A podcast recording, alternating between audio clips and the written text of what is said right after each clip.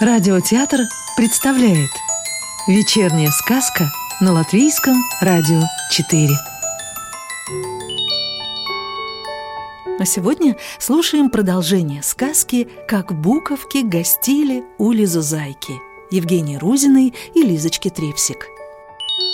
Глава про жирафу Афу Лизузайка опять подставила буковкам ладошку, понесла их в комнату и рассадила на стульях, на полках и на столе. И буковки принялись прохаживаться, как в музее, и все разглядывать. Красивую посуду за стеклом, и фотографии в резных рамочках, и цветы в вазе, и книжки на полках и особенно внимательно стену, на которой висело множество тарелочек и блюдечек с нарисованными на них разными городами. А Лизузайка, как заправский экскурсовод, руководила движением. «Посмотрите направо, посмотрите налево!» и рассказывала буковкам про все подряд, потому что прекрасно знала все достопримечательности гостиной. А правда ли, что у вас за окном по вечерам гуляет одна знакомая жирафа? Неожиданно спросила Лизузайку буковка с красивой тонкой талией, которую звали Ж. Оказывается, эта любопытная буковка «Ж» днем уже выглядывала из приоткрытой книжки и как раз услышала, как Лизузайка рассказывала про эту жирафу бабушки Жени по телефончику. И бабушка Женя, конечно, поверила, какие же могут быть сомнения. Понятно, что в Санкт-Петербурге за окном не часто гуляют жирафы, но под Лизузайкиными окнами, да еще вечерами, чего только не случается. Тут уж все буковки стали с интересом прислушиваться, и Лизузайка их не разочаровала. «Конечно, правда, конечно!» Закивала она и стала с жаром рассказывать. Эту жирафу зовут Афа. Она приплыла к нам на корабле из Африки. Сначала, конечно, она хотела поехать поездом, но в вагоне оказались слишком низкие потолки. Ей пришлось бы ехать скрюченной в три погибели. А палуба корабля совсем другое дело. Там не надо скрючиваться. Даже и в одну погибель. Пассажиры на палубе могут быть какого угодно роста. Так вот, эта жирафа Афа приплыла в Санкт-Петербург и с той поры каждый вечер ходит по каким-то своим делам мимо Лизузайкиного окошка. Благо, Лизузайка живет на самом первом этаже. Иногда жирафу удается увидеть, если чуть-чуть приоткрыть занавеску – но не сильно, потому что если жирафа заметит слежку, она может рассердиться и поменяет свой маршрут. Тут буковки сорвались со своих мест, бросились к окну, ловко вскарабкались по занавеске на подоконник и стали потихоньку подглядывать в щелочку. И, о радость! Силуэт таинственной жирафы Афы как раз в эту минуту плавно проплыл куда-то мимо темного окошка. Экскурсия продолжается. Буковки съехали по занавеске с подоконника и окружили Лизузайку. И она, вдохновленная таким вниманием, принялась рассказывать. Если бы бабушка Оля не спала, мы бы могли зажечь свет в ее комнате и увидеть еще много других жирафов. Там их полным-полно. Бабушка Оля их очень любит. Все об этом знают и непрерывно дарят ей жирафов. У нее есть какие хочешь. И мягкие игрушечные жирафы, и жирафы-статуэтки, и подушки с вышитыми жирафами, и нарисованные жирафы, и платочки с жирафами. Но зажжешь свет, и бабушка Оля проснется. Так что увидеть бабушкиных жирафов у нас сегодня ну никак не получится.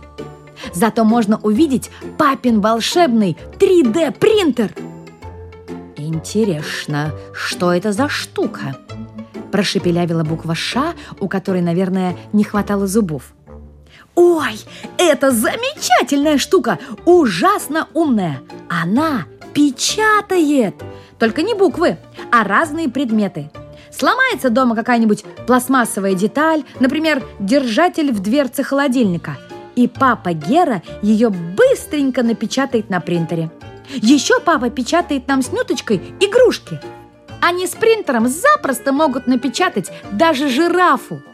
Папа делает на компьютере специальные расчеты, а принтер их читает и потом изготавливает что-нибудь из пластмассы. Мой папа мастер на все руки и наверняка сможет изготовить для тебя маленькое ша, недостающий пластмассовый зуб. Утром можно будет его попросить. «Спасибо, большое спасибо!» Широко улыбнулась буква «Ш», показывая свои беленькие зубки. «Только у меня все шубы на месте, а шепелявлю я, чтобы все вокруг не шепывали, что я Ша». Хм, «Смешно!» – невольно подхватила ее шепелявость Лизузайка. Она сообразила, что еще ничего не рассказала о маме. И Лизузайка принялась рассказывать о том, что мама Вера знает много-много разных иностранных языков. А вообще язык у мамы довольно острый. Ну, понятно, острый язык – это не значит, что он заточен, как карандаш. Это значит, что человек ироничен, то есть умеет делать остроумные замечания. Иногда это бывает очень полезно. Однажды, когда они всей семьей приехали в гости к бабушке Жене, мама с утра принялась расчесывать Лизузайкины косы. Как водится, волосы запутались. И Лизузайка, конечно, понемножечку подвывала. А бабушке Жене и самой в детстве сильно доставалось при расчесывании ее длинных косичек. Женина мама рано убегала на работу, ей было некогда, и кудрявую Женю как следует расчесывали раз или два в неделю. И когда ее расчесывали, у них под окном собирались соседские дети и дружно ей подвывали, дразнились.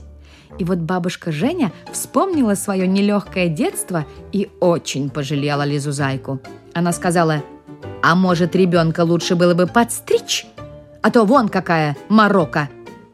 Тогда мама, у которой и у самой были длинные волосы, пошутила. «А еще лучше было бы побрить наголо. С голой головы тряпочкой пыль смахнул и порядок, никакой тебе возни». Тут бабушка призадумалась, и Лизузайкины косы были спасены. И последняя глава. За окошком между тем уже начинало светать, и буковки потихоньку засобирались домой в книжку. На прощание они успели рассказать Лизузайке, что в каждой книжке живут свои буквы, напечатанные разным шрифтом, и в следующий раз она может попробовать позвать в гости буквок из другой книжки. И Лизузайка задумалась. Значит, книжки для буквок как разные города. Города, которые в старину защищались высокой каменной стеной или рвом с водой – а в книжной стране эти города защищаются красивыми обложками. А если это книжки на каком-нибудь иностранном языке, то это выходит другие страны. И буковки в них иностранцы. «Ой, как интересно!» – подумала Лизузайка. «Обязательно надо будет позвать в гости иностранные буквы. Лучше всего английские, ведь на английском я уже знаю много слов. Знаю, как будет книжка, кот, как дела и здравствуйте. Нет, пожалуй, этого все-таки маловато. Конечно, переводчиком могла бы побыть мама.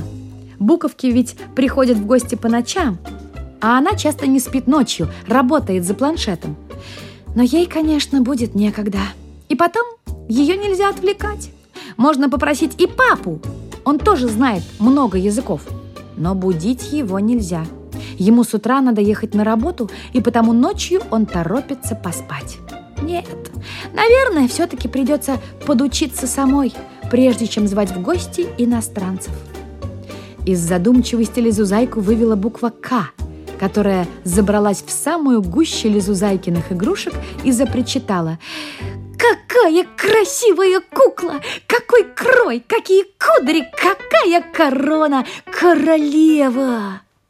И, немножечко помедлив, добавила к этому монологу уже привычный для Лизузайки, но все равно неожиданный хвостик. Бессмысленный набор слов на букву «К». «Крокусы, не крякайте, кис-кис!» «М-да, Не будем крякать, задумчиво согласилась Лизузайка.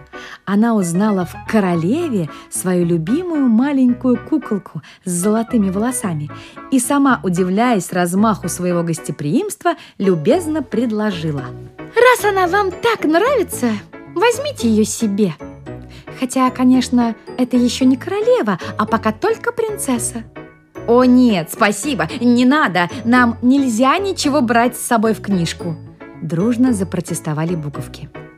Да и сказать по правде, непонятно, как бы они унесли подарок, ведь эта самая маленькая Лизузайкина куколка была в несколько раз больше крошечной буковки «К». Нельзя так нельзя. С грустными личиками буквы стали прощаться.